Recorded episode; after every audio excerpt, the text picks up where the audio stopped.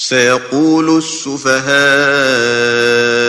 من الناس ما ولاهم عن قبلتهم التي كانوا عليها قل لله المشرق والمغرب يهدي من يشاء إلى صراط مستقيم وكذلك جعلناكم أمة وسطا لتكونوا شهداء على الناس ويكون الرسول عليكم شهيداً. وما جعلنا القبلة التي كنت عليها إلا لنعلم من يتبع الرسول ممن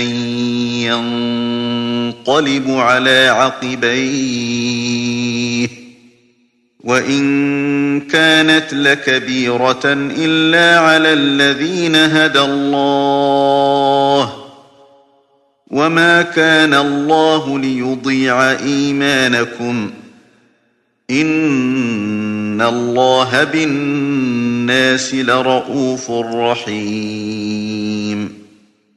قد نرى تقلب وجهك في السماء فلنولينك قبلة ترضاها.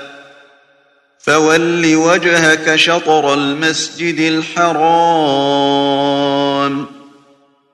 وحيث ما كنتم فولوا وجوهكم شطره.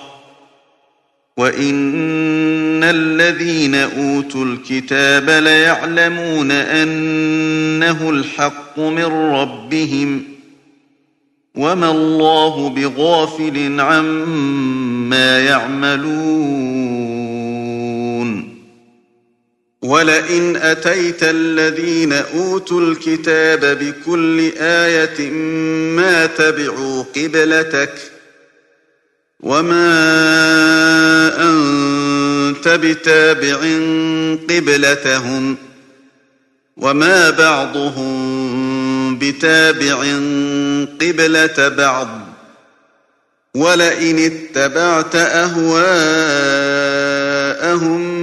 من بعد ما جاءك